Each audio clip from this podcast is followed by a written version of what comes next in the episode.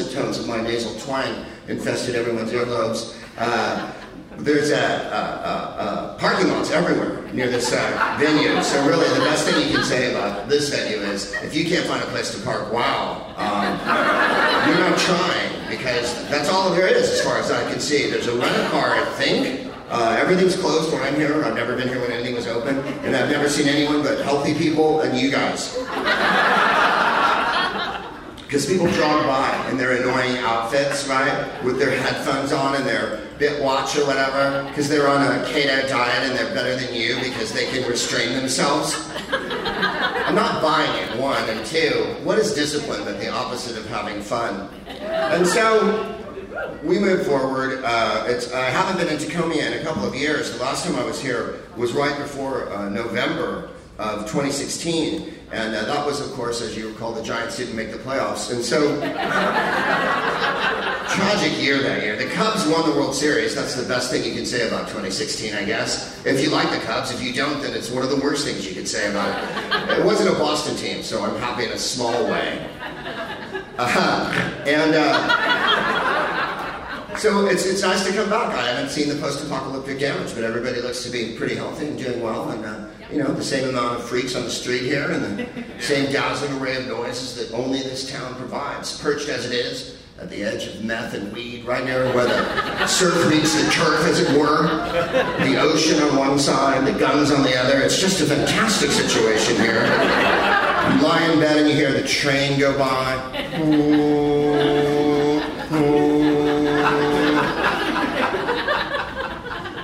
Then you even hear boats. You hear, you hear whistles from boats, which is amazing. Or, or as they're called technically, uh, uh, big boats.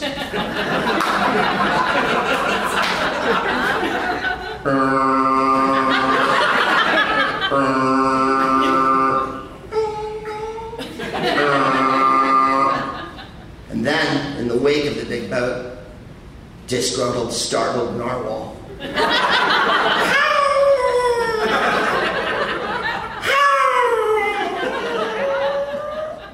all the narwhal wanted to do was put three squares on the table. Metaphorically. Narwhals rarely put a square on the table. It's one of the most beguiling things about them. They're one of the most mysterious animals in nature. One, they're not a mammal, they're a fruit. Two, they've adopted a pre-World War I German helmet attitude as they walk around life. Other animals give you two horns, maybe some antlers. If you're a big Irish elk, you'd have a giant parade of antlers. If you're a you know rhino, you'd go big one, little one, or little one, big one. Narwhal's just saying, screw you.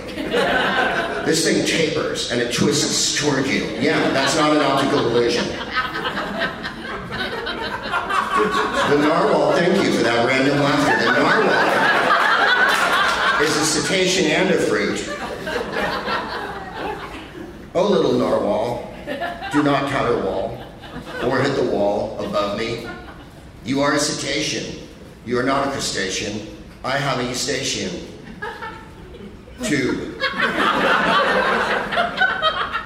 That's the song of the narwhal, and it's what rings through the air here in Tacoma. Last time I was here, I went to a, a tiny tchotchke shop called tchotchkes are uh, for white people, bric-a-brac. Uh, the Jews are like, mm-hmm. Sorry, it's Washington. The Jew. And, Listen, if you're looking for a place to live, uh, not going to push people toward Tacoma, but it's already happening. Seattle's priced itself out of existence. In order to live in Seattle, you have to be a bar of gold. you, have, you really, you have to be a wagon of cocaine to live in Seattle because it's, it's expensive. Um, it's reached the San Francisco level, and so people are moving to Tacoma, um, the drugged up, sort of battered sister city of Seattle, just below the airport, just near the Tacoma Dome, the most extraordinary of all domes. It's the largest of all domes in the world. I don't know if you're aware of that. It was originally built in the Malagasy Republic and moved here piece by piece. There's a lot of exciting shows at the Tacoma Dome. Uh, this week is the RV Festival. Where, yeah, you heard me. Thursday through Sunday. This is your chance to look at them all. Winnebagos. Free hot dogs for the first people who are married to a decent relative. The RV show rolls on when you're too cheap to buy a hotel and have to empty your own filth into a weird communal thing in a park. Sing ho for the open highway. Sing ho for the open road. Deals are available. Se habla español. The RV show is at the Tacoma Dome, and I'm told by Tony, uh, our general manager here, that uh, that um, people come from all over the world. He might have said all over the country, but all over the world makes it sound better, right? All of a sudden, Lisa Stansfield shows up and shit, right? Because she's been around the world. She can't find her baby.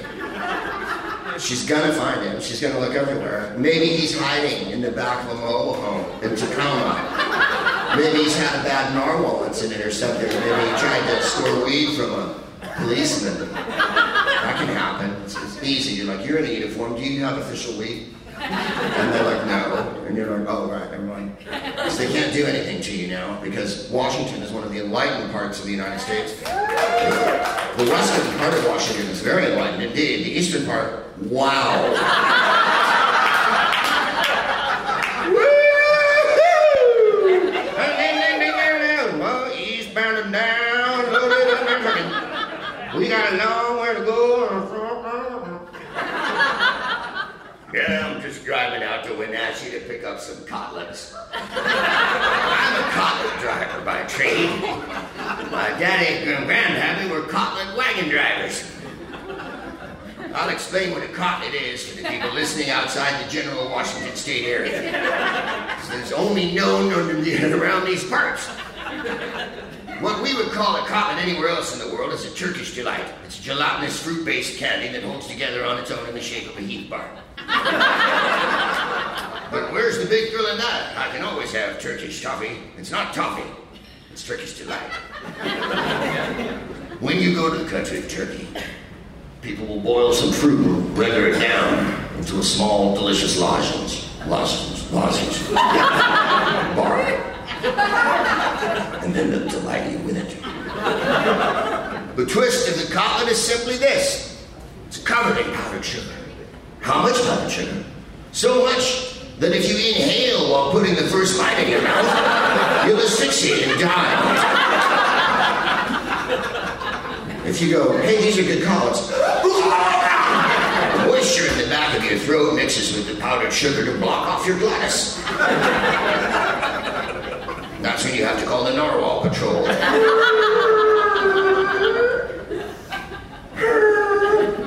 Narwhal walks into a bar. He goes,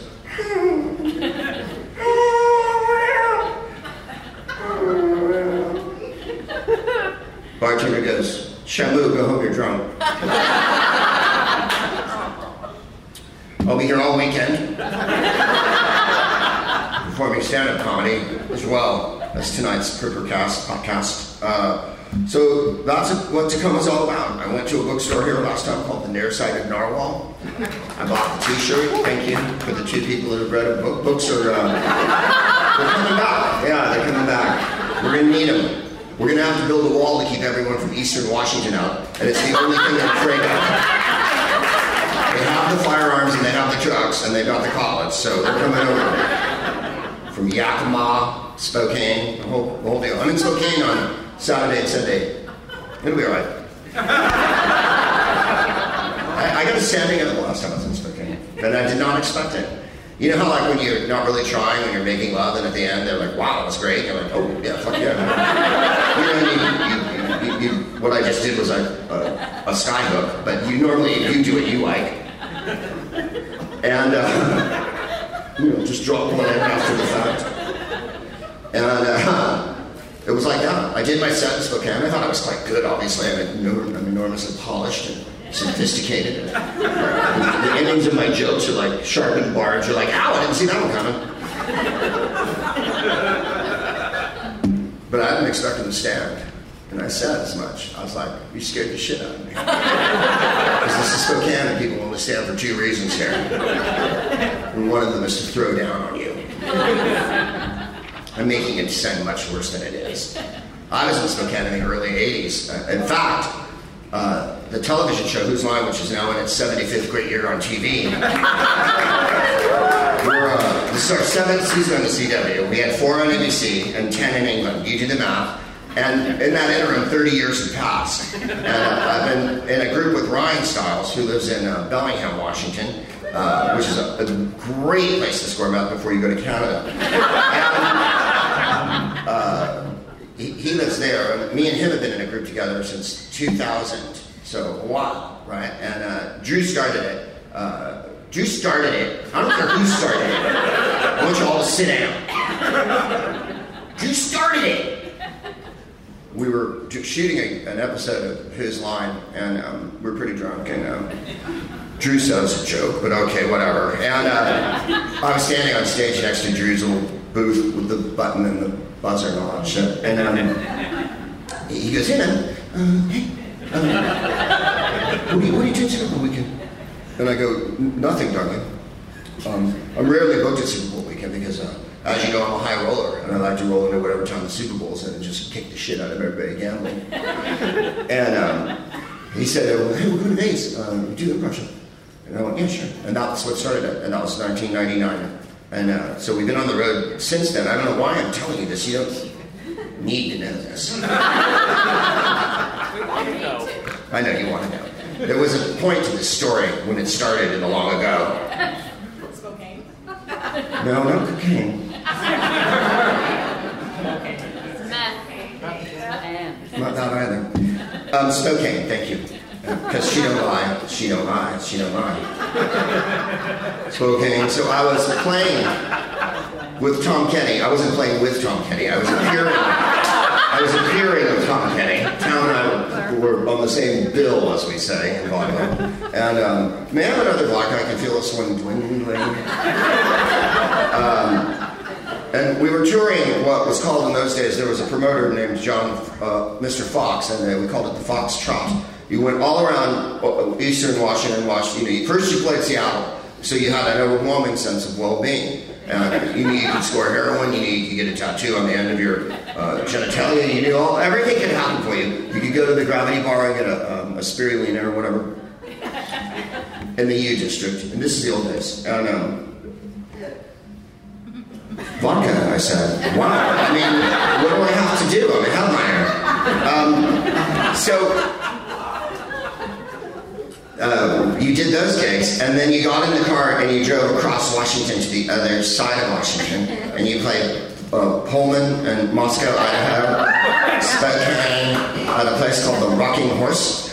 So I was on stage at the Rocking Horse one night in Spokane, and it was a beautifully designed room. It was as if they uh, built a place to store, uh, uh, you know, vegetables for all of that area. And so there were shelves, and you were kind of up on a shelf, and there was a rocking horse on the stage, which was really pervy. You know, like a rock, like no, where adults drink shouldn't be called the, you know, the pamper damper. It's you know, let's adjust this. How about the midnight swirl? You know what I mean? Take me somewhere. Let's you know, like the cherry lounge. Let's do it, but not a rocking horse. And so there was a rocking horse on the stage.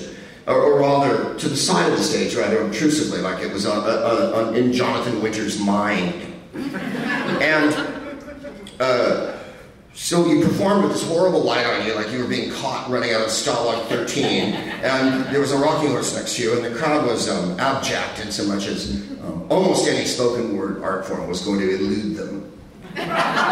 so their, their spirits weren't high when they came in because they knew it was going to be an uphill slog. I mean, if we had taken two cars and crashed them together in front of them, I think the crowd would have loved every show I did at the Rocking Horse. As it was, we had to rely on words and gestures. And so uh, I tried to communicate with them, you know, comedian, okay, relax, breathe, because you know, they're all in like baboon fight mode. And you're like, okay, relax, okay. And um, I guess they handed out guinea caps at the door. Thank you so much, Tony. I appreciate that, man. I didn't expect you to come from that direction and startle me a little bit, I'll be honest. then I remembered there's no approaching from the floor because they've removed the staircase that once surrounded this tiny tie bow with caraway wedge that's up here. I assume because people kept, uh, Lacey, the manager, told me because people kept falling off of that. Now, I would have thought that would have been one of the funniest goddamn things that could happen. I don't want to spill because I have bad eyesight. The point is this. So I says to the manager after the show, the guy running, no, there's no manager at the Rocking Horse. Six days a week, 380 days a year, it was a shithole that shit kickers came to to kick shit. Once in a while, they put on a comedy show, like one month or whatever the fuck it was. So these dudes are sitting like where you guys are in the other, uh, you know, corn crib. And uh, they're on my dick for the whole set. This set was 1987, by the way. Because my recollection is unfailing if the set is shitty. You'll find out with all comedians. If you ask them what their favorite gig is, they're like, oh, yeah, you, know, they can, you can remember the good ones, like Spokane. But the ones that sucked enormous, honky donk, uh, yeah, those stay etched in your memory. And this is why. These guys are on my dick, they've got beards and hats, and they're like, man, fuck you, you're. So I fend them off. I'm like, oh my god, how did, you know, four Shakespeare's get in one truck? Um, nothing worked, as you might imagine. I, I, I used drops and ointments and dabs, and head fakes and stratagem. I got a lot of tricks. In 87, not as many, but I had some. And, um, you okay? Fine. I want to make sure everyone's all right. When I hear coughing from faraway reaches, all I can think of is the tubercular narwhal. It was the Labor Day mascot of Tacoma's greatest telephone, the narwhal. Here's little Timmy.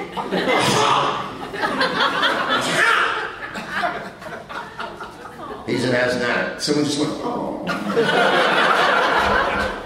Won't you help?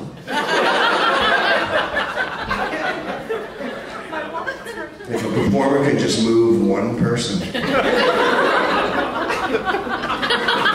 what good is sitting alone in your room? Come hear the music play.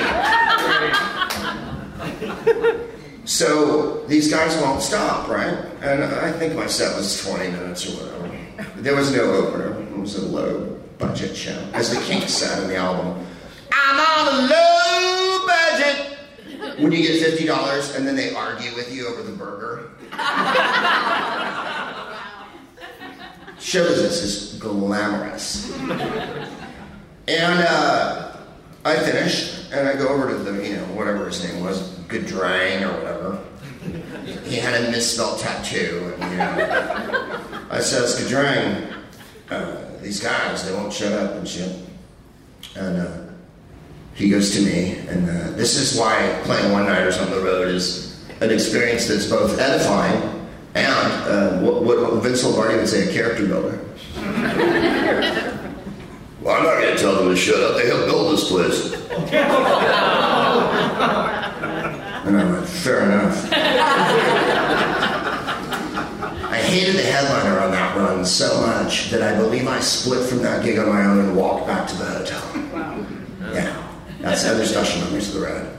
For the first four hours, we chatted about baseball, of which I can go on at great length. I won't tonight, because I want you to like me and, and sleep. Yeah. You don't start in with baseball if you want someone to sleep with you. That is not not a big opener. Yeah. Did you check out the fucking Rangers deal? Goodbye.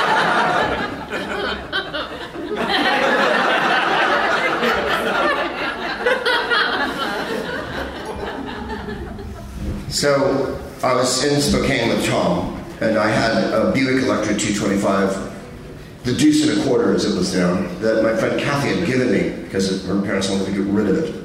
It was from 1975, and it had a rusty muffler, no heat, oh, the heat failed. Um, one of the windows never really went up, um, and they were electric windows, so it couldn't, I don't know. And I was poor, and it was 21 feet long and 8 feet wide. So you could have the cast of the Titanic in it. You could You could perform Urinetown in the back seat. You could do so. It was, it was commodious. Let me put it that way. Uh, the uh, the Coliseum didn't have. You could fill my uh, Buick with bong water and have uh, you know long Olympics on them on the, on the waves like like they did in the Roman days.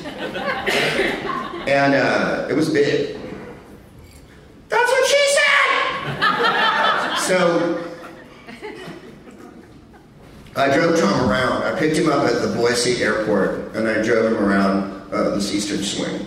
And one night we were playing Moscow, Idaho, in the only place that's there. And it was a disco, so it wasn't meant to, for performers, but again, as we're discussing, uh, the matter at hand. So people were seated around the disco dance floor, and you were in the center of the dance floor, like a Star Trek figure all on your own. and to add to the Star Trek jury feeling, there was a purple light that ran around the perimeter, so everyone's face was cast in an unholy um, overlook hotel glow. All of the men had baseball hats on because all of them were athletes who were about to be brought up on charges. All of the women there were sad because these are the men they had to go home with. Drunkenness was in the air, and as Cormac McCarthy so aptly puts it, that growing sense of violence that's so endemic to places like this. So I get up and I do my act, and of course I beguile them.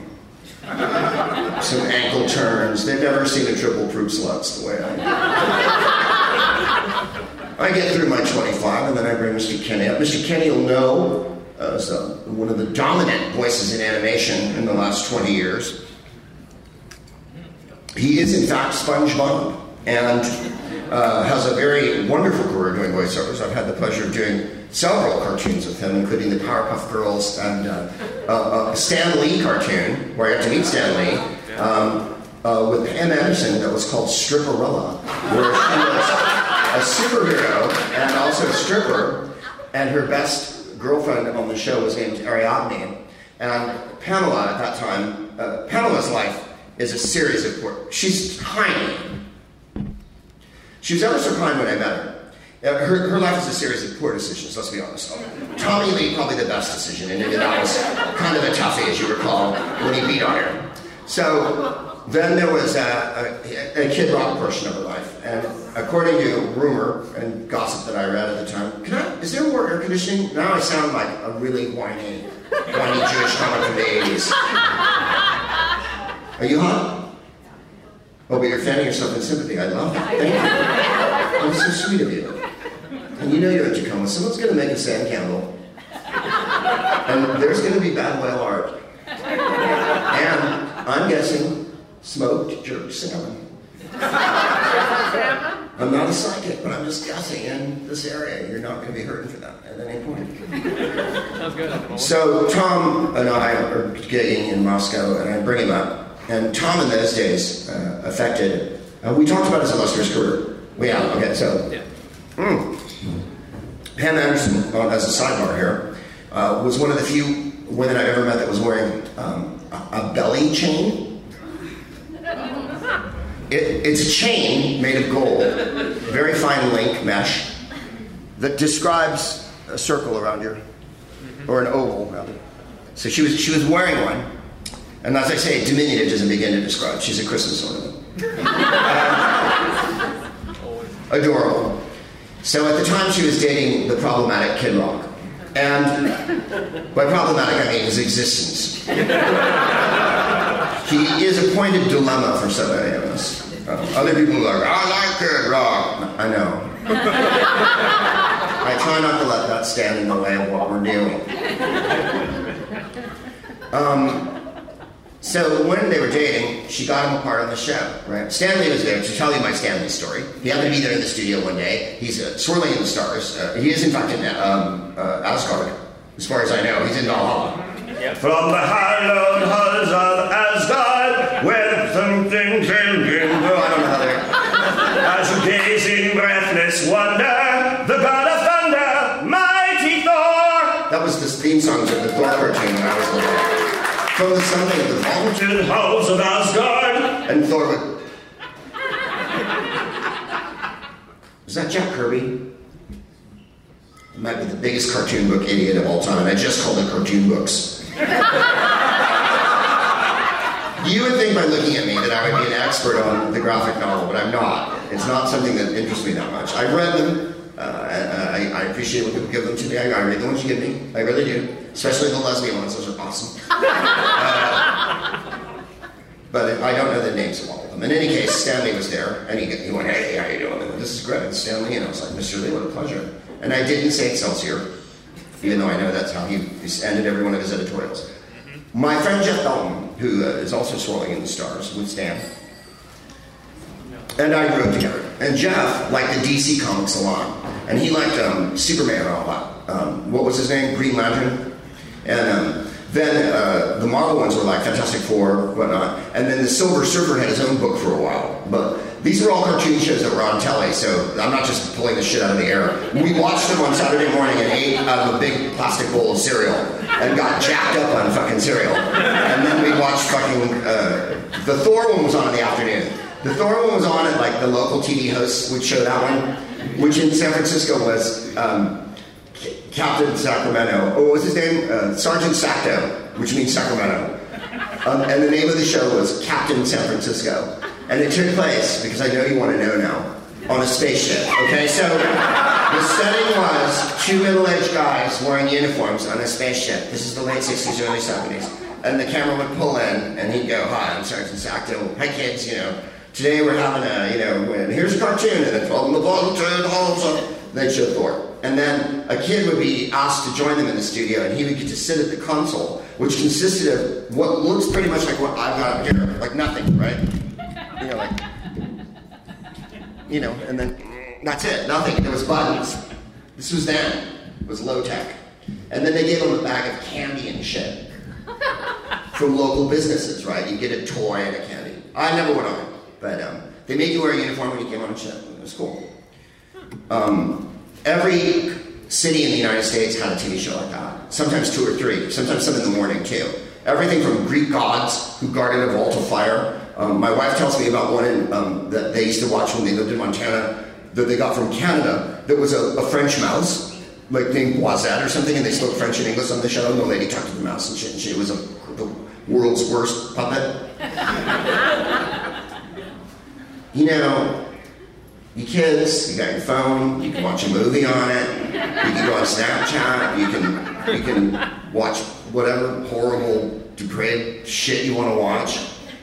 We have a fucking guy in a spaceship named Sergeant Sacto. They didn't even think about it at the meeting. And by the way, Captain San Francisco was an errant commander. He was never there. Seriously, he was never there. Sergeant Sacto did the lion's share and all of the fucking heavy lifting. Oh, good. Um, so I bring Tom Kenny on stage in this dis- we're in a disco in Moscow, Idaho, with a bunch of uh, really, really angry football players hanging over the rail. And Tom gets up, and in those days he affected a, a really magnificent rockabilly look um, drain pipe pants, um, big suede creepers, um, a, a, a, tight pink, uh, like you know, rock and roll jacket, you know, and uh, with a, with a the teddy kind of collar, and um, a giant ass hairdo that went way far up in the top, and then totally Woody Woodpecker to the back. So he looked fucking, you know, Reverend Horton Heat, right? And um, I, in those days, affected skull shirts, giant black glasses, and an enormous pompadour. So we were, in fact, a gay couple traveling together from San Francisco across eastern Washington. And everywhere we went, we were greeted as such. And so, the people of eastern Washington took us to their hearts. We were their favorite gay couple for the entire week we were on the road. So the deuce and a quarter broke down outside of a truck stop somewhere, Puyallup or somewhere. And uh, I'm not fucking kidding, man. And there was a big sign down the road that said "Truck Stop Eat," and uh, this was the '80s. And uh, uh, I had a flashlight in the back of the truck that I bought, in the back of my car that I bought in the in the boot, as it were, um, because I, the car broke down constantly. And um, when you have a car that breaks down all the time, you know that you, you have to do certain things like like fill it with water and you know change the thing that goes around the belt. The thing, fan belt. And, uh, uh, which I changed. Uh, worst fucking day of my life. But, alright, so, where's my parade? Where's Greg's fan belt parade? Um, we break down and uh, we decided to walk to the truck stop up the way because it's close enough, about a half a mile. Or so So I go, Tom, let me open my trunk. I got this flashlight. But it wasn't just a flashlight. It was a fucking three-way flashlight from the 80s. It was about this big. It had, yeah, it had an emergency light. Yeah, the red one. It had a big orange flashing light that you can have on several degrees of flashing. Uh, grand mal, penny mal, and, uh, and, and grandma, grandma, wake up, grandma, wake up. Why did I do this to you? Why did I do this to you? And, uh, and NFL player stun was the other side. And then there was a big white fluorescent light that was horrible. You know, there's nothing worse than a fluorescent light, right? And especially when that's all the light you've got. You feel like you're in 1984. You know, you're in the cell with Winston and shit, they've just thrown you in. And you're like, my children, uh, she turned me in, I'm proud of them actually. You know, so I turn on the flashing light and I turn on the fucking, you know, orange one. And Tom becomes hysterical. and falls down on the side of the road laughing. And I'm like, fuck you, man. Semper Paratus, always prepared. We'd be killed walking up this fucking frontage road. And I'm trying to protect your skinny, useless rockabilly life. And he goes, it's exactly like something my fucking dad would have, you fucking dick. so we walked up the road, and I warded traffic off with the dazzling ray. It didn't have a noisemaker. You know, like, I have an earthquake thing now that uh, Jennifer, because we live in California, we have to have an earthquake thing. You know, preparedness, whatever it's called. And, um, you know, you're supposed to, you put, um, two thousand dollars in, you know, Confederate money and, uh, a, you know, a bong and all the Tylenol in the world and any oxy that doctors have given you over the years, some ingots or whatever, a firearm, a bucket of water, whatever. You know, there's a raccoon. I don't know what you need after an. If it happens, fuck it. I don't care. So I don't, I don't really know what you need, and I don't care anymore. But we have one, and. Um, it's got a radio that's like from the Soviet era. Um, it, you, it, a handle pulls out of this horribly shaped. It's kind of like what a praying mantis sex toy shape. and you pull the handle out and start to spin it like this. It's a rotor. If anyone knows what a rotor is, if anyone's Yeah. old school, we might have one or two engineers and mechanics in the room that remember how when things work. Um, they're mechanical, and then the mechanical things break, and that's why we're now we're in this age where everything is oh fuck, oh fuck, um, because there's nothing you can do to it. If something was mechanical, you could fucking take something heavy and just fucking ah, and then sometimes it would work. It's a true, true story. True stories of the '70s. Your car, sometimes you kick it or whatever. Things that didn't work that were mechanical that were supposed to do things, you just bam, give them a bash or hit them against the wall or something, and they fucking. You ever see the movie The Longest Day? It's a, uh-huh. it's an awesome World War II movie about the invasion of Normandy on D-Day, and it covers all the bases except they leave Canada out entirely.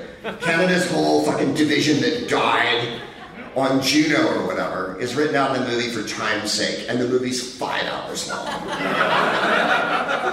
and uh, it's got great Nazis, and the Nazi high command yelling at each other, and no one will wake up Hitler. Hitler's asleep, and no one will believe that the invasion's begun. It's just fantastic. Evidently, the Germans were completely caught napping, and all they did was rally and keep the war going for another six months, or for another year rather. So uh, in any case, it's a, it's a, it's a wonderful movie, and they, they hit the beach, and Robert Mitchum's there, and John Wayne's there. John Wayne breaks his ankle, and he and uh, there's a, a company doctor, and the, the doctor goes, "You got your fractured your ankle in a couple of places," and he goes, "I'll lace it up, doc." and the doctor goes, "You shouldn't go," and he goes, "I said lace it up," and then proceeds to walk with several fractures in his ankle through the rest of the movie. until they meet a wheelbarrow. At which point, or a cart, two so the soldiers are pulling a cart. He says, Come here, soldier. And he gets on the fucking cart and makes them pull him. Because that's Yankee ingenuity. If you hear anything in crowd, keep your ears peeled.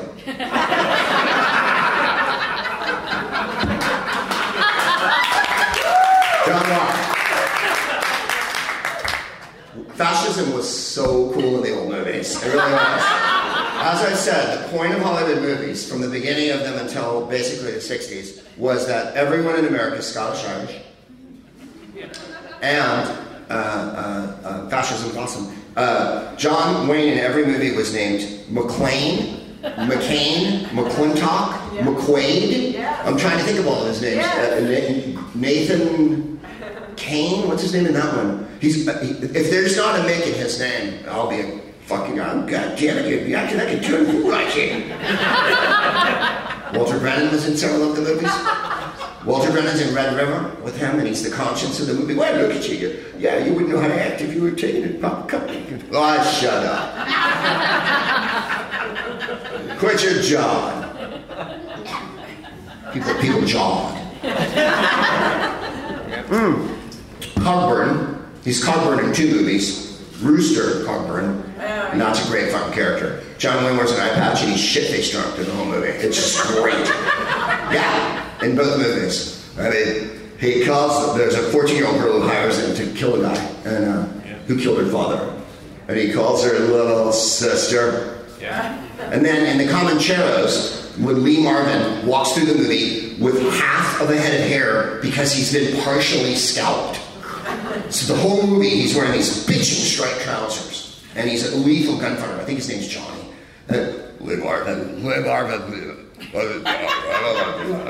Why don't you shut up? You know, he's fucking, he's insolent, right? And finally, the dude fucking bang bang, gets a couple fucking slugs in him, right? And um, Stuart Whitman plays the, uh, the uh, uptown gambler when they're gambling around the poker table and starts the fight. Gentlemen, gentlemen, please. We're all here to enjoy each other's company right? So he has the string tie and the brocade vest, and they get stuck together, him and the dude, and the dude calls him Monsieur. Because you're fancy. All right, Monsieur.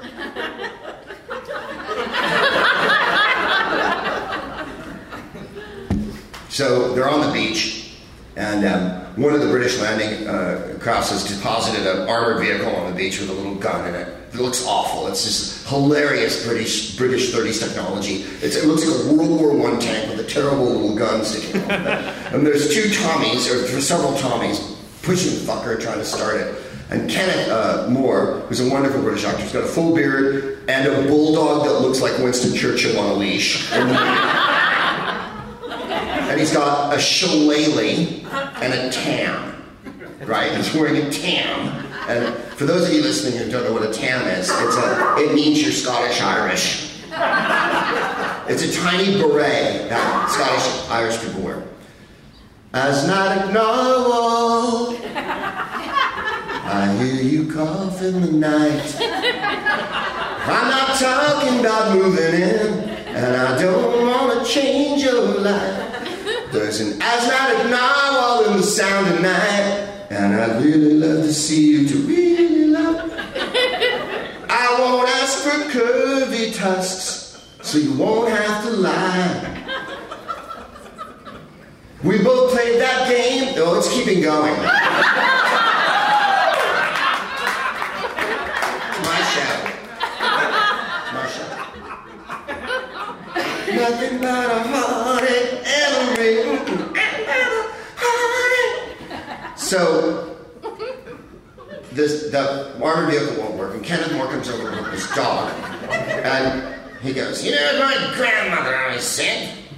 She said if something's mechanical and won't work, give it a good bash."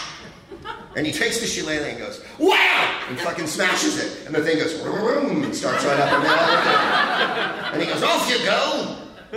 Nah, Hitler's that way. Here's one in the eye for you, Mr. Hitler, and off we go. Poo poo. Ah, yes, Britain during World War II. Oh, stout, oh, stout. Richard Burton's in the movie, just briefly, and then we're going to move back into the Spokane story, which isn't done yet. we haven't even finished the Moscow Idaho story. I got a lot. And, and, and this fucking. Yeah, I got the Bible up here. What do you mean by that? It's holy and I wrote it. Uh, the, so he, uh, uh, where are we at now? Kenneth More just bashed them. Richard Burton's in the movie, and he plays a pilot. And all the pilots in the movie are completely desolate. It's awesome. The German pilots that get called when D-Day happens, and this is true, there's two of them because they're all that's posted that far north that they can go to the beach. Everyone else has been posted down south. So in France, France. Play the Marseille. Play it.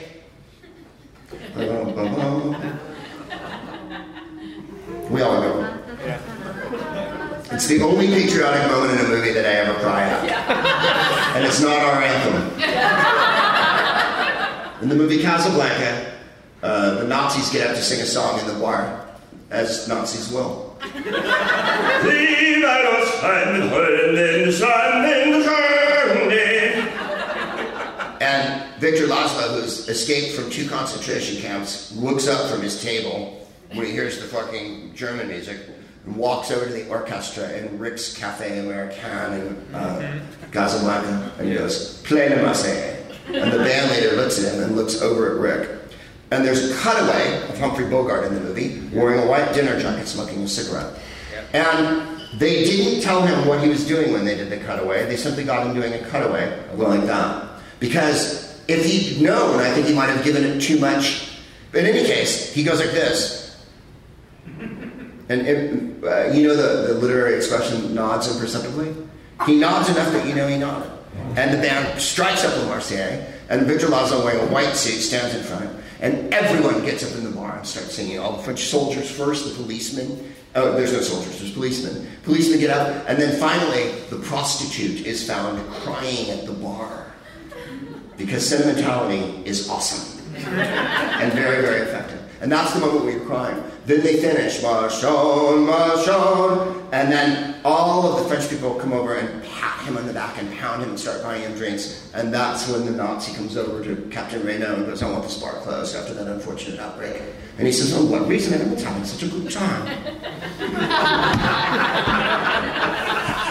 Find the reason. And then, I'm shocked, shocked to find there's gambling going on here. You're winning, sir. Thank you. When they play anthems and shit, it's always a little scary to me. But that one is uh, awesome because Casablanca uh, has so much to say to right now. Um, white supremacist Nazis are um, kind of a scourge, and um, one of the ways you can fight them down is by being brave. And Victor Laszlo is so brave in that movie. He's unbelievably brave, and Rick, our hero, isn't brave until the end when he's brave, and then he's brave. Um, but it's a movie about bravery, right? Everyone's brave in it, uh, uh, even the waitress, or, or Yvonne, rather, and uh, uh, uh, Sasha, the, the um, bartender, and what's his name, Carl, the, the waiter. He goes to meetings of the resistance every night after work and whatnot. So they all help out. And further, and I know I've talked about this before, but we'll skip back this and then we're going to Moscow. And by Moscow, I mean the Idaho.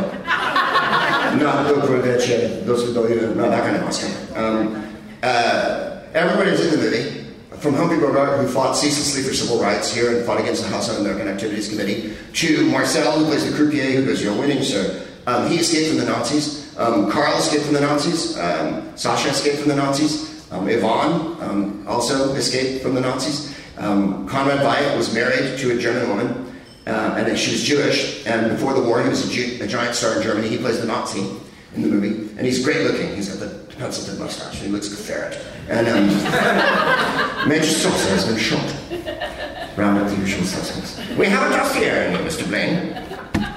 We know everything about you. And Humphrey Bogart picks it up and goes, Are my eyes really blue? Brown? A blue line. I fucked the line in the ass. I'm doing it again. They can edit this part out.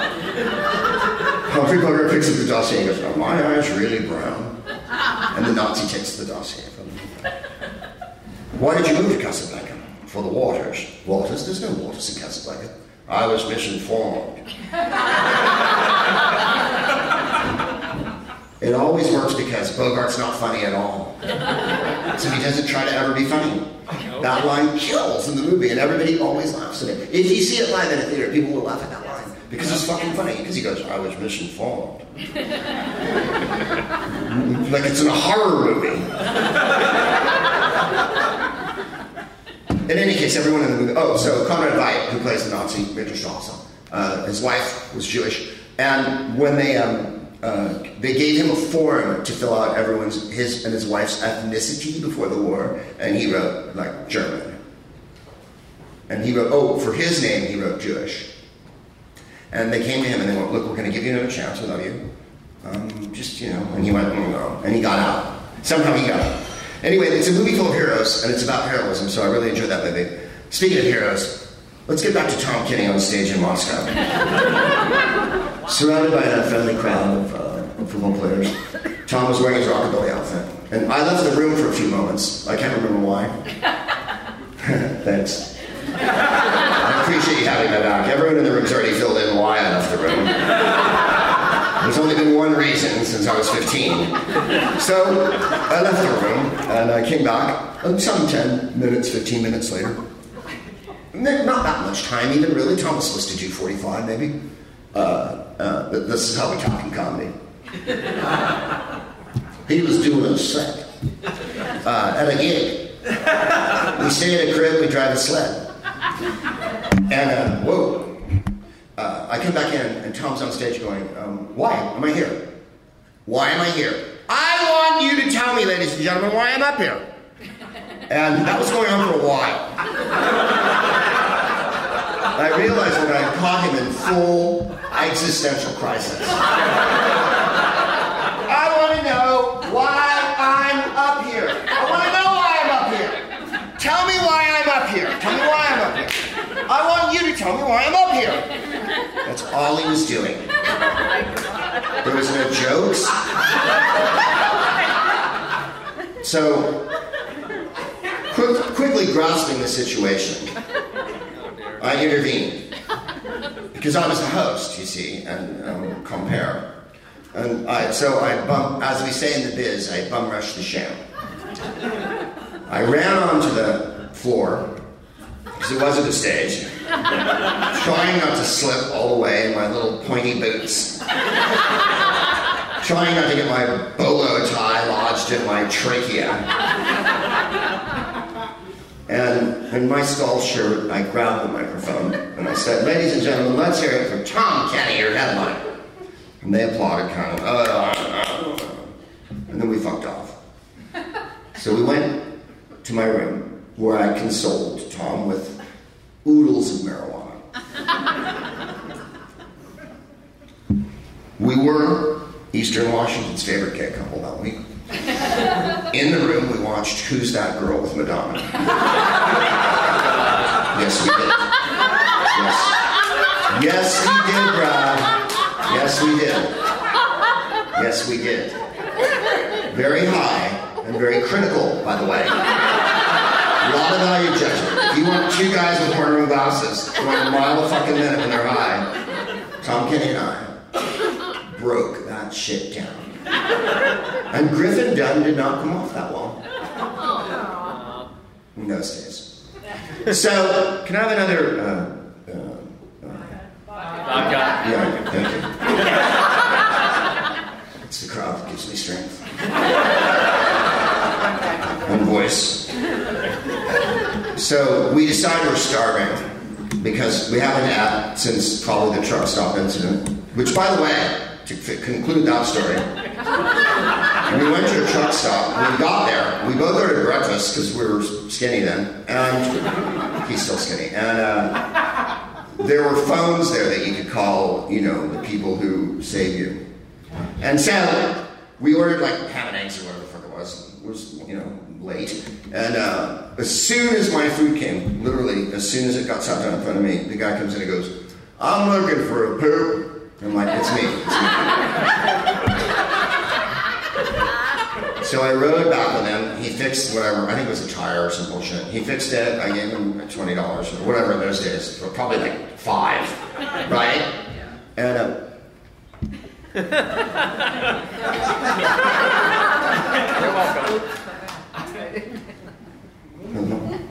saw I saw a man upon the stair. First, I thought he wasn't there. The guy came in and uh, took me away and we fixed the car. And when I came back to the truck stop some 20 minutes to an hour later, um, they had made me a new breakfast. Yeah, because they don't call it Washington for nothing.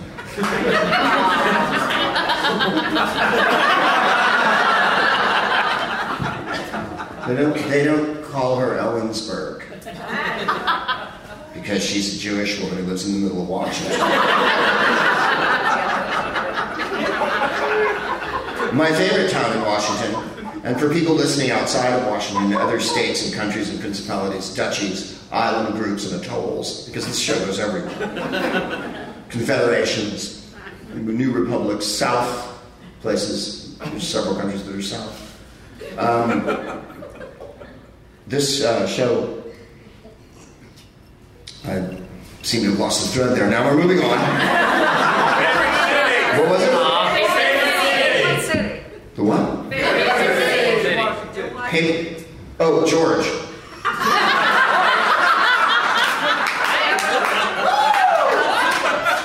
Because someone fucking thought it would be funny. Someone thought it would be funny. The state was named Washington. It's the most overtly new, you know. You notice Oregon has an Indian name. It's not called Jefferson. Right? And California is not called Madison. California has a name from a, a mythical place from a 16th century Spanish novel that all the conquistadors read.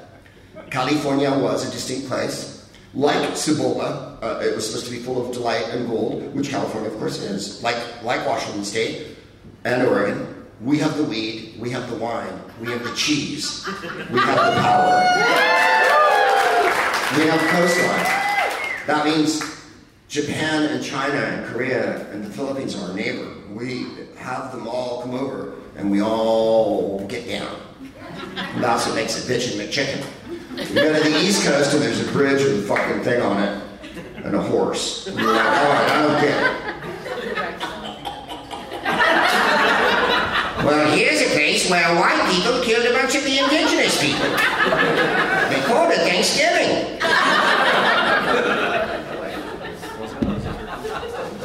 Our genocide took on a much different shape on the West Coast. It's a long and storied history, the history of white people.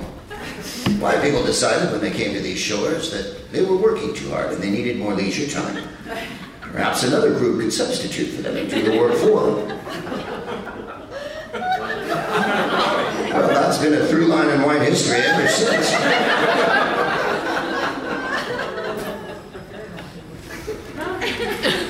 God, when I think about my forefathers and their leisure time, it's so impressive. Just sitting on the porch, looking at all the other people work. We'll be back with more white people history in just a moment. But first, this commercial message. Are you looking for a tchotchke while you're in Tacoma? The near side of Narwhal is a place you might know. Bric-a-brac, addendums, gewgaws, funny novelty items that the whole family will enjoy. And if you speak Yiddish, tchotchkes. I made an album last week. I was in San Francisco at the Punchline uh, Comedy Club, which is uh, going to stay open. Hooray! For us. It's an improvised album. I haven't named it yet. Uh, we took pictures already for the cover. Um, we had a very extensive shoot over the weekend, like the Monkees. We went to the beach and I scooched backwards.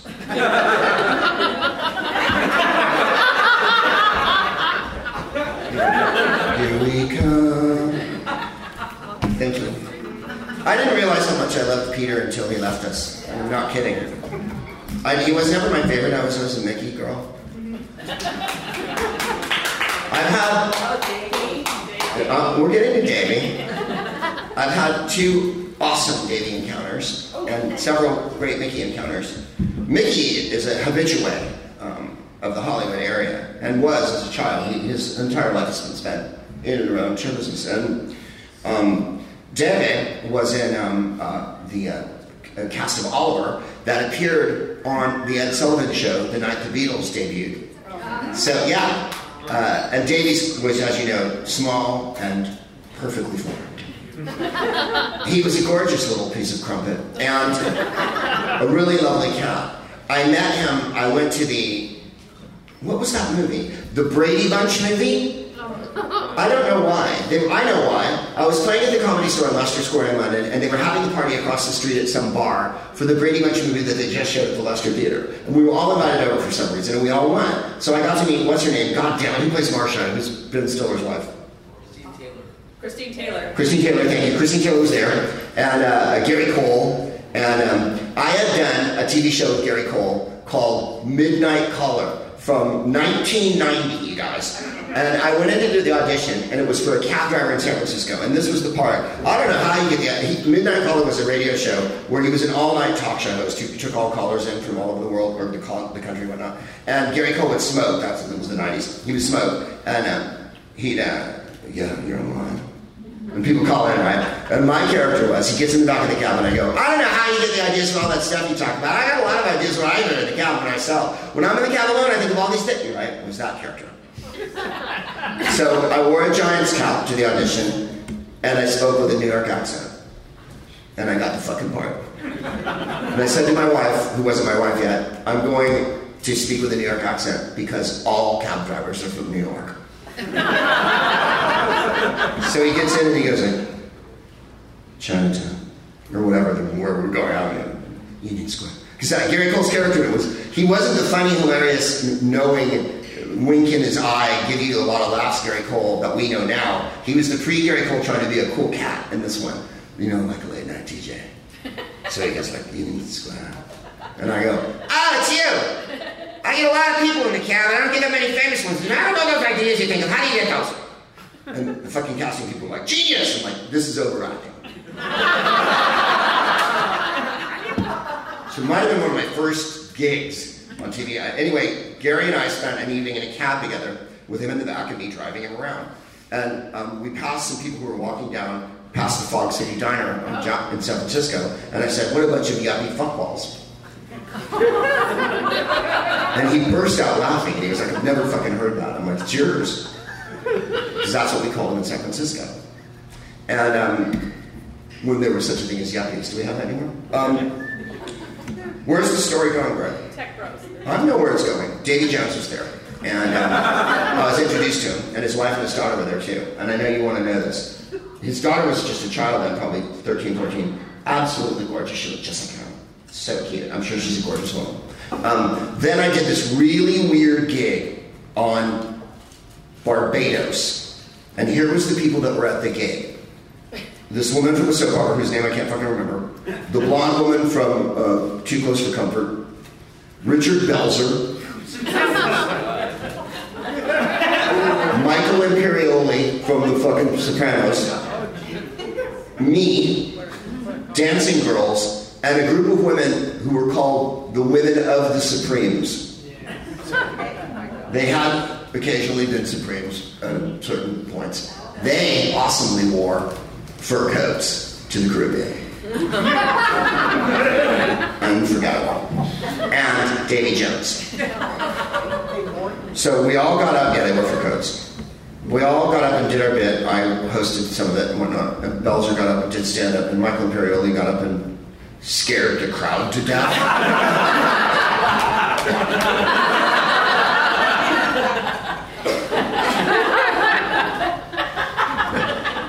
and when you met him, may I add, his demeanor was quite like that. He was friendly enough that I went, Hey, Michael, I'm a big fan. It's nice to meet you. And he went, Yeah.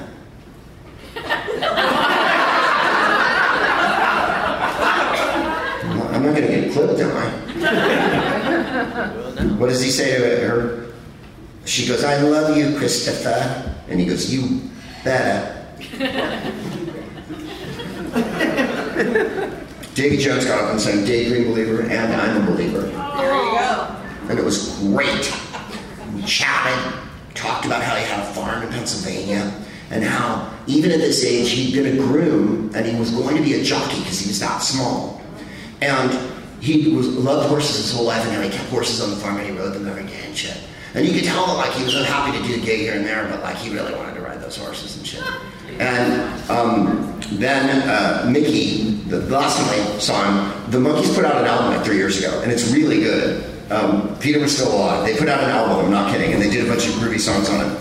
And I saw him at Musso and Frank's in Hollywood, and he was wearing a hat, and he was sitting with someone I knew. And I went over to him, and everyone was ignoring him, talking about their own shit. And I went over and I went, Micky, I love the new album. And he went, Thank you.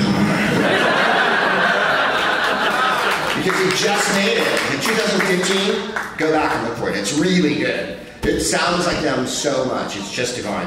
Um, now we're gonna. We might start the. What time did we start the show? Doesn't matter. It doesn't matter. Nothing matters. All right. You're right on that. Uh, so I made the album in San Francisco last week, and I don't have a name for it. I improvised it, and um, the second night it was really warm. Anyway, what is it you're going to talk about? Oh, there's a lot of people here um, who are, have uh, served in our armed forces tonight, and I happen to notice, of course, um, I can't help but notice. Uh, when we're in a place like this, uh, there's uh, so many people who've served the country, and I just wanted to do something that we rarely do on the show. and Let's give everyone a hand who served our great country here. People.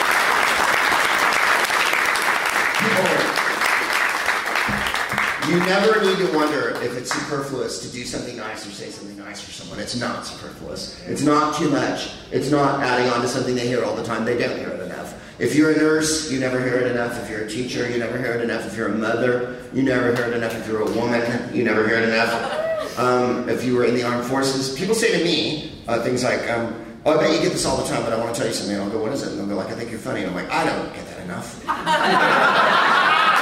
I need a constant flow of that because it reinforces what you're doing. And for people who served, I think they like to hear it occasionally. They'd also like healthcare and you know, and an honest wage and shit like that." They'd like to not have their pension raided by the White House, which is what's happening this week. They'd like to not see officers punished and have their medals taken away for being in a cage. Yeah, they'd like all those things, I think. Mm. I know. Tough times, as they say. Um, the debates were the last two nights, and I watched them so you don't have to. I'm not going to go through every moment of it because it'll take till the end of time. But I will say this: uh, the your governor, uh, Inslee, uh, he looked quite good on TV, didn't he? He was very serious and studious. He's not good looking or enchanting in any way, but he comes off calm and considered. I mean, when you're up against fucking assholes like Delaney and Bernie Sanders who are screaming all the time and shit and have nothing to say, guys who as soon as anybody starts talking wave their hand in the air like they're at the fucking Red Lobster trying to get a shrimp scatter, sit the fuck down and shut the fuck up. It's a debate. First of all, CNN pimps it like it's some kind of crappy World fucking Wrestling Federation bullshit. From Hawaii. No, this is a serious event. The problem with everything is that we're all too goddamn stupid, and we haven't taken five minutes to look something over. You want to give everybody a chance to talk about what their position is and what they have come up with as ideas to solve the very great problems facing our country. 20 people's too many, and here's the ones I'm counting immediately. Marianne Williamson, who on the internet has been called Chakra Khan for the last four days. I didn't think of it. It's genius. I feel awful for Chaka Khan, who I love and adore. Chakra Khan, that fucking. Um, she's a dangerous lunatic. I mean, you can. I, her answer about reparations, I loved, uh, because she was the only one who even addressed it. Um, and reparations are a real thing and really do need to happen. I know uh, there's white people up here, and I saw a lot of you. I met a lot of you. But you have to understand that if you existed 200 years ago, or even 170 years ago, um, you would have been the financial equivalent of a house to another human being if you weren't a white person. Which meant if you had a thousand slaves on your property, that was like owning a thousand homes in today's money. Do you understand what I'm saying? That's the amount of massive wealth. Not to mention the crops, the, the food, the, the building, the everything you got for free. Imagine You redid your house and made it a 32 room antebellum mansion with enormous grounds that ran on forever in a stable, and you didn't pay a dime to have that made. No wages, just food and occasional health care. So I know everyone's gone quiet and it's all serious and shit. And I know that I started with Marianne Williamson, which doesn't put me on the firmest moral footing. Reparations were paid to the Japanese by Reagan, of all people, because people fought ceaselessly for it. Reparations were paid to every country in Europe after the war. Bam. The Germans paid them. The Japanese pay reparations. It's not out of hand, it's not unheard of, and it's not crazy. The reason why we're sitting here and I have a Mont Blanc pen is because the labor of other people enabled the pretend white race to float to the top. Why is it pretend? Because some of my family's Jewish and we weren't always white. Some of you were Irish and you weren't always white. Some of you were Polish and you weren't always white. Some of you were Italian and you weren't always white. Some of you were Greek and you would see whiteness includes. It's this weird amorphous thing that people thought of. So I've got a book here. Speaking of, who gave me this, by the way? I met you outside, but we didn't exchange names. It's me, Daryl. It was me. Yeah. Oh, Daryl, with your, oh, your last name, I know your last name too, don't I, Daryl? It is you. This is a book in the chain that challenges me in the same way your podcast does. Stay groovy, Daryl. Thank you. It's called White Fragility. Why it's so hard for white people to talk about racism. And it's because we're white. and we don't want to feel guilty and we don't want to feel responsible. The idea that you weren't alive when all these bad things happened is absolute empirical nonsense. If you see a black person uh, and they're older, they experienced Jim Crow more than you could possibly imagine. And that's just using the most blatant, stupid, illustrative example. Um, you're not going to be shocked if you're pulled over by the Tacoma. If I'm shit-faced tonight, which I intend on being, and I get in my Chevy Nova, and I fucking turn on some, yeah, and I crank up some fucking Foghat, and I do a fucking donut down the corner here, and a Tacoma policeman pulls me over, he is not going to shoot me. Even if I went, fuck you, I'm Greg Proops from Who's On, he's to go, oh, I fucking love that show. That's my privilege. Everything else isn't white privilege. Meaning, if you're not white, you don't have the privilege. We include Asian people sometimes uh, in our, our reindeer games and stuff like that. I'm not trying to make everything awful. You live in Washington, you know the fucking score. And you've been to other places. You've been to the eastern side of Washington. You've, you've been to Seattle, so you, you've seen it. I mean, you've gone there before. What's interesting is that getting someone to come from Seattle to see me in Tacoma is like getting someone from San Francisco to move to Oakland. It's not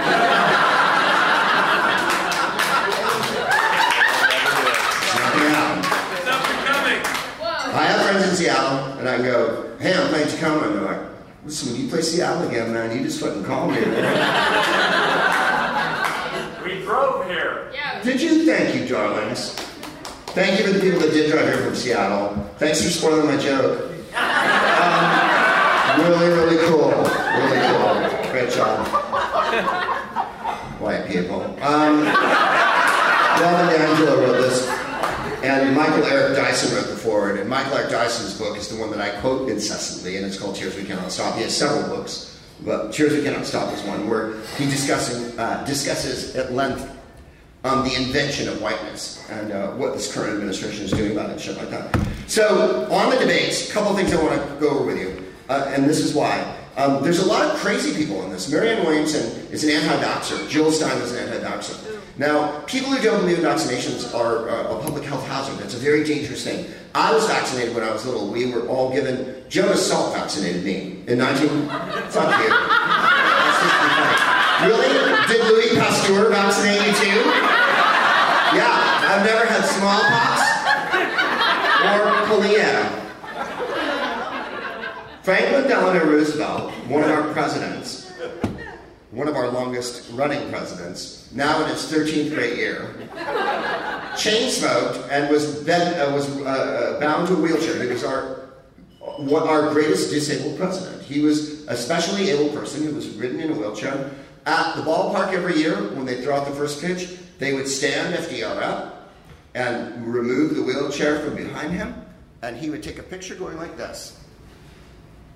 And then they put him back in the fucking wheelchair. and he light up a cigarette. When they built the statue of him in Washington, they removed the cigarette from his hand. It was like he constantly had a cigarette in a holder because he was patrician um, and quite intelligent. Not the worst president, certainly. Uh, a lovely. Uh, it's nice that we had a disabled president when you think about it, how ableist our society is. But what's your point? He had polio because there was no vaccination for polio then, and it destroyed his legs and he could not walk. So when people say to you, vaccination is a conspiracy by the it's like someone saying to you, there's no climate change. I'm going to Spokane this weekend. It's going to be 93 degrees, you guys. Has it been this hot here in the last million years? No, because there's fucking, you know, it's happening. We, we got it. Greenland, I don't know if you saw, by the way, today, like layer cake fell apart today. Greenland went like that. So your Governor Inslee uh, coming on with his scree about um, uh, climate change is certainly timely, and certainly the right state to have it put forward. A state where you have a high minimum wage, a state where, um, yes, there's certainly things going on. Um, House Democrats have elected the first woman Speaker of the House in Washington State. From Tacoma, Representative Laurie Jinkins was elected Speaker during a Wednesday caucus meeting in Roanoke after Frank Chopp, the state's learned. This will be the most challenging job I've ever had. Jenkins is the first open lesbian to serve as Washington Speaker of the House. Um, Democrats hold a 57 to 41 majority in the House, and women with 31 seats hold a majority with the caucus. According to the National Conference of State Legislators, SURES, seven other states currently have female speakers Colorado, Iowa, Maine, Maryland, Minnesota, Oregon, and Vermont. Um, congratulations to Ms. Jinkins. It's so awesome. I was so happy to see that happen uh, yesterday here uh, in Washington State. The capital is in Olympia. I don't know why. I like the beer too. Thank you. Is there still Olympia beer? We have a no from over there, and someone else. Yes, and then someone in the middle. I'm not kidding. Went kind of. That is the most Washington answer. ever. Brewery's not there. Is there Olympia beer? No. Yes. Kind of. Do you want it to be? It's Oli Olio. That's Olympia. Oli Olio. That was the theme song when I was little. And then Hamm's, Hamm's had the awesomely racist one. From the land of sky blue waters comes the water best for brewing. Hamm's the beer refreshing, Hamm's the beer refreshing. Oli says, that's the reason why. It's the water out. Oli. It was a big Area beer when I was little. I mean, I didn't drink beer when I was little, but I saw commercial. You see they closed the brewery, do you? Yeah. Yeah. Sorry about your anger over this. well, Oli was like what if Coors was good? right? It was light. It was. It wasn't very frothy. It was refreshing. My mother would drink one every fucking blue moon, and pour salt in it. Don't ever judge my mother. She was raised on a farm in Mississippi in the 20s. Oh. And so she put salt in her beer, and she put, um, when you, you have radishes, that's not a euphemism. When you have radishes, when you eat the food, the radish, you know how you, you peel the top off and whatnot, and then you maybe chop them a little. My mother would slather them with salt. Like, we never ate a vegetable. Avocados came with lemon and mayonnaise and salt. That's how you ate an avocado. I don't still do, so just stop.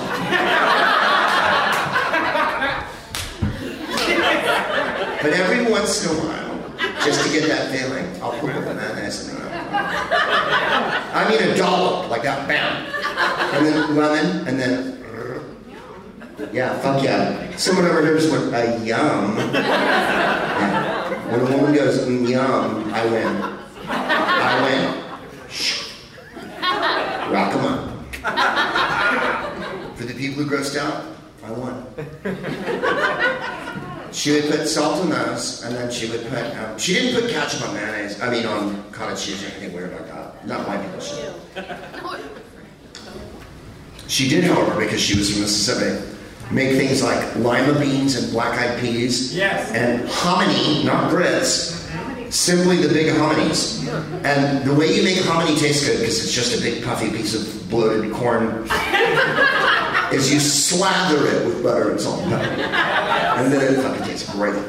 You're like, this is buttery and salt and peppery. What is it? It's like a big bloated piece of corn. It's the water of. We haven't even ever started the show. No. So, in the debates, uh, Governor Inslee was informative. Um, I don't know what pundits are watching because pundits tend to be white guys who have this really weird, narrow viewpoint of the world. With pundits, everything is like, I didn't like the TV show, so I thought they could. They're just horrible.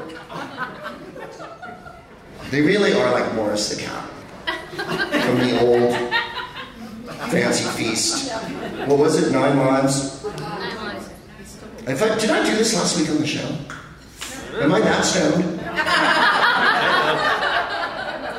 Morris the cat was a spokesperson for cat food in the 70s and 80s and 90s and 2000s and later. I don't know. And was a beautiful yellow cat, orange cat. Orange. Orange. And relax, everybody. I'll get the color right. You know, if I brought up Leviticus and said in verse 3, chapter 4, no one would correct me. If I said, when you're reading Melville, that part at the end, no one would correct me, no one would know what I was talking about. I said Morris was yellow, and everybody went, oh, orange, orange, orange, Morris is orange, Morris. Morris cat's orange. Okay, okay, Raymond. Morris the fucking cat is orange. Hooray for fucking Morris. He's still alive. Someone just went, he's still alive. How am I to know that? How am I to know that Morris lives on a retired cat food spokesperson ranch somewhere outside of Renton? High above Renton. Morris the cat would be left alone by his master or he wouldn't be. And the, the, a woman would come in and she was all ankles.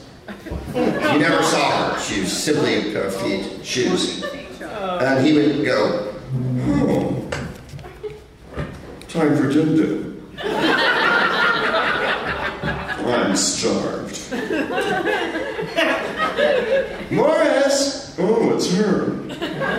She who shall provide. No, he was, sassy. It was like he was a gay raconteur that lived in this bungalow. Was he a writer? Had he been thrown there? Why, why was the, his master so uh, unfailingly positive and cutesy pie with him, and he had no truck with it at all? He was like living with James Baldwin or something. It was just this sassy gay writer with a lot to say. Well, I guess dinner's going to be late today. Guess there's no din din for the Momo. And then she'd go, Morris! And then he'd go, hmm, say. These nine lives are delicious. He was, and he was thrilled. He'd come padding toward the nine lives and sometimes she'd stroke his head or whatnot. Oh, Master's gone for the weekend. Hmm, I guess I'm here alone. Oh, look! He left all his cocaine out.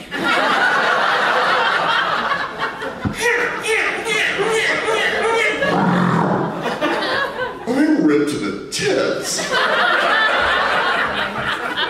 Morris, Din Din. Oh, fuck you. I'm a Boilermaker.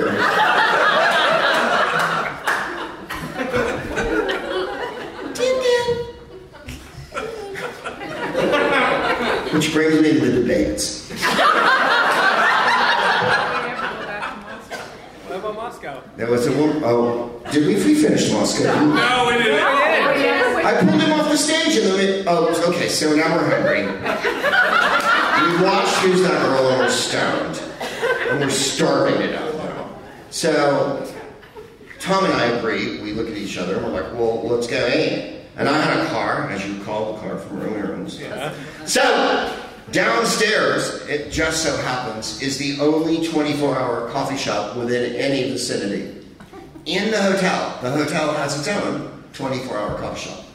Well, you can imagine who the clientele was at that hour. So Tom and I go downstairs to the coffee shop, and we stand there waiting for a table in our show clothes. But he's now he's in a T-shirt that says like you know Tom and Jerry or something, right? Or Ren and Stimpy it was then. Tom's wearing like yeah, hey, hey. And all the jocks fucking turn to the restaurant. They're all there, and they all see us, and they go, "Hey, can we sit with you? Hey, you girls, can we sit with you?" Like I turn to Tom and I go, "Let's go back up."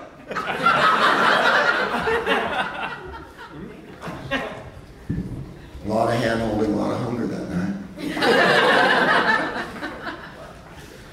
Two sad boys who look vaguely similar. yeah, we were driven from the coffee shop by uh, only because I was starving and I really would have done it, and I just didn't want to endure the abuse the whole time. They were too drunk, and I wasn't drunk enough. Try to reverse it. Um, well, we're almost done. That went quickly. You guys are genius. Um, I have a lot of what fucking fucking bullshit. That's what I mean. Paper doesn't fail. You may have noticed. At no point did I look at the paper and go, what, "What's happening?" Thank you.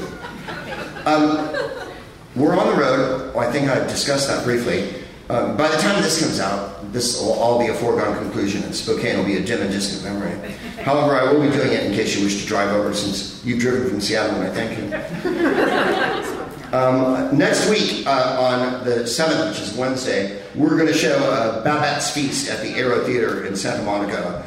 Uh, the Greg Proops Film Club returns with the Danish classic from the 80s um, about a French woman who um, puts on a magical dinner to change a bunch of white people's mind about their bourgeois bullshit. You'll really like it. And I'm going to get to Tulsi Gabbard in a second. I haven't forgotten where we are. The boring creature part's short, but substantial.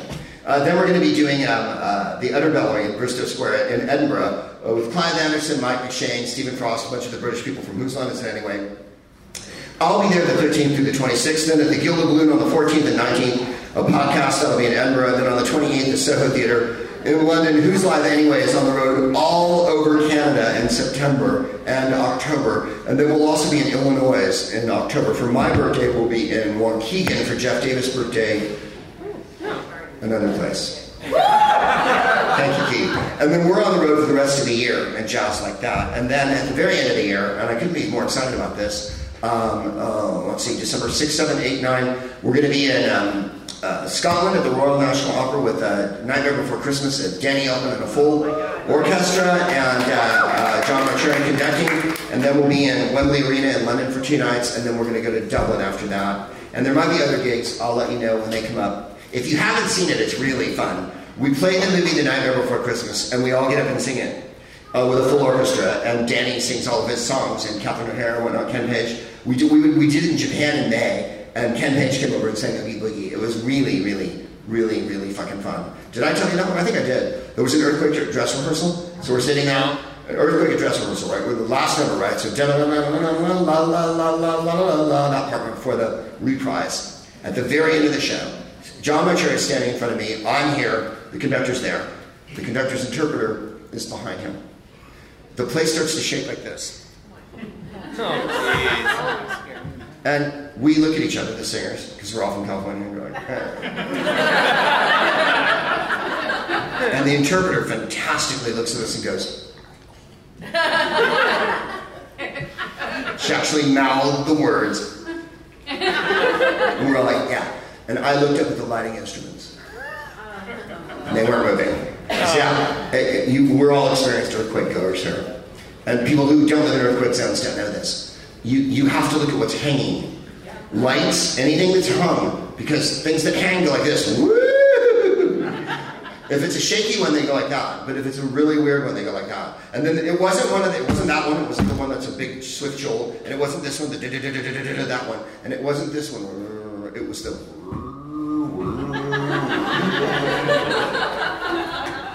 Five point four.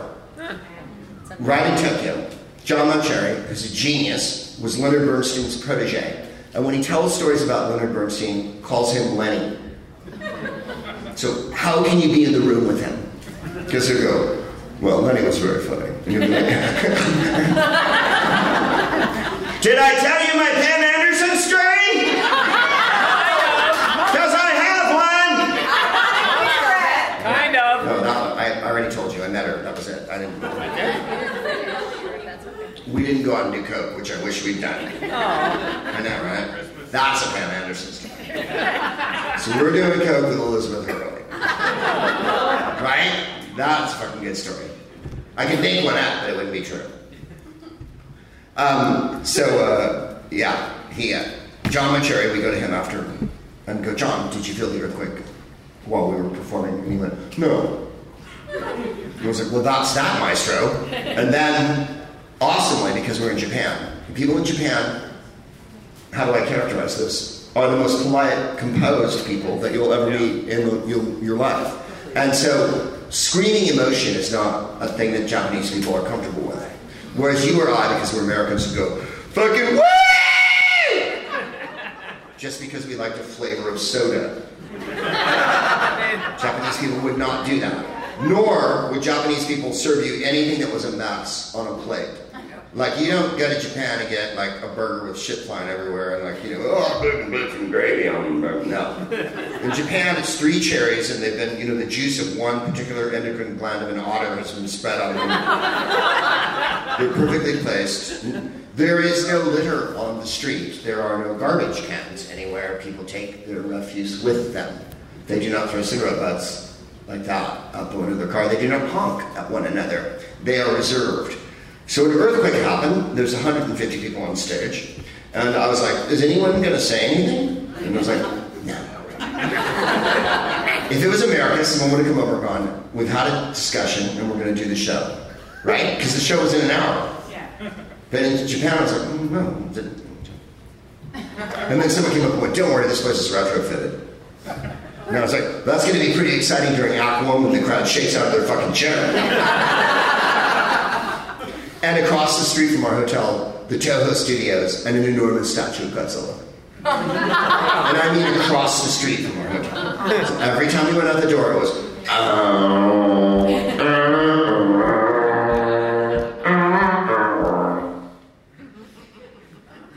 It actually wasn't because the Blue Oyster Cult song is awful beyond measure. I did, however, pretend to be afraid of Godzilla and ran away from him in a picture. To great acclaim on Instagram. Thank you for that. Tulsi Gabbard is a public person who um, is a congressperson from Hawaii. She's also uh, a dangerous tool of the Russians and an apologist for Assad, the dictator of Syria. I know she served uh, in the service. I know she's a brave person. She's also um, an evil, insidious um, part of what's going on right now And uh, I would like you to be more observant, if I may be so bold as to put forward. White people were very easily fooled during the 2016 election by a dazzling variety of um, plots and bots and trolls and whatnot that were planted all over social media by Cambridge Analytica, Facebook, Twitter, and whatnot. And they're allowed to run rampant because they pay giant fees to do those kind of things. I want you to be more mindful this time around. When you hear her say something ratty, um, understand that um, she's literally repeating Russian talking points and stuff like that. And um, one must be mindful, is all I'm saying. Now, I know there's a lot of white people here again, and you couldn't be quieter right now. I'm not blaming you. You're the beautiful people. As Prince said, the beautiful ones. baby, baby, baby, what's it gonna be? if we get married, would that be cool?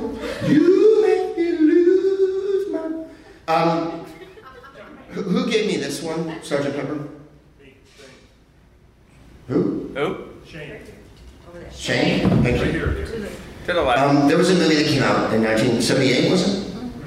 Called Sergeant Pepper's Lonely Hearts Club Band. Oh, yeah. Uh, it was the songs of the Beatles as sung by the Bee Gees with Peter Frampton. Uh, On the back, you'll find many other guest stars in the movie, Steve Martin as Mac, Dr. Maxwell. Uh, uh, oh no, well, just him evidently. Um, Alice Cooper sings because um, the Bee Gees were an awesome, awesome pop group and one of the great disco groups of all time, no question about it. Um, because they had different drug predilections on the set, they were known as. Um, um, Maurice was. What were they? Um, Robin, the one who sang the high part. I did yesterday. I could never make you happy. Right, Robin? How can you not? A broken heart. How can a loser ever win? They were genius. He was puffy because he smoked weed. Um, uh, uh, who's the overbearing brother? Gary? Barry. Pilly. Puffy, Pilly, and Maurice, uh, who also is swimming in the heavens, drank a lot. Pissy. so the crew called them during the shooting of the movie Puffy, Pilly, and Pissy. Sadly, this is not their shining hour. They do, however, in one exciting. The best part of the movie is, at one point, Earth, Wind, and Fire descends from the heavens and sings "Got to Get You Into My Life." And, uh, oh, spillage. And, but they don't sing like the Beatles. They go, oh, uh, uh, uh, uh, got to get you into my life, into my life. Furious. Uh, and um, then the Bee Gees uh, do a bunch of things to Beatles songs that oughtn't be done. And then Steve Martin sings Maxwell Silverhammer, which is the lowest thing, the worst thing that ever happened in your life. It is literally the worst thing that ever happened. A girl named Strawberry Fields sings a song called Strawberry Fields to herself in the, in the musical. It's pretty wild. It's really wild. Um, and then uh, um, Aerosmith sings Come Together, and Aerosmith's never been as fucked up or coked up in their life. Their mascara is running, they weigh four pounds, and they play Come Together, but kind of a droogy heavy metal version, so they're like, yeah, come on, ah, it comes. Right?